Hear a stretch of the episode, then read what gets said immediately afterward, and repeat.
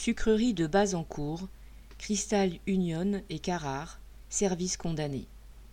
En mars 2012, deux ouvriers cordistes sont morts, ensevelis, sous des tonnes de sucre, dans un silo de l'usine Cristal Union à Bazancourt, dans la Marne.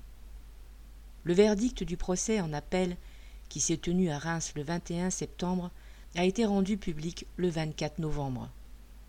Les deux entreprises sont condamnées à 100 000 euros d'amende pour homicide involontaire.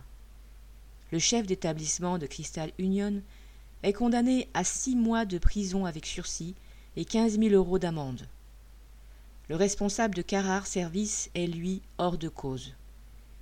Il aura donc fallu près de dix ans pour que l'évidence soit reconnue. Crystal Union et l'entreprise sous-traitante sont responsables de la mort de ces deux ouvriers. Mais les peines sont dérisoires. Les amendes sont symboliques pour des groupes de cette taille. Quant à la prison avec sursis pour le seul responsable du site, c'est presque une provocation. Le tribunal savait en prononçant cette peine que ce patron voyou avait récidivé entre-temps.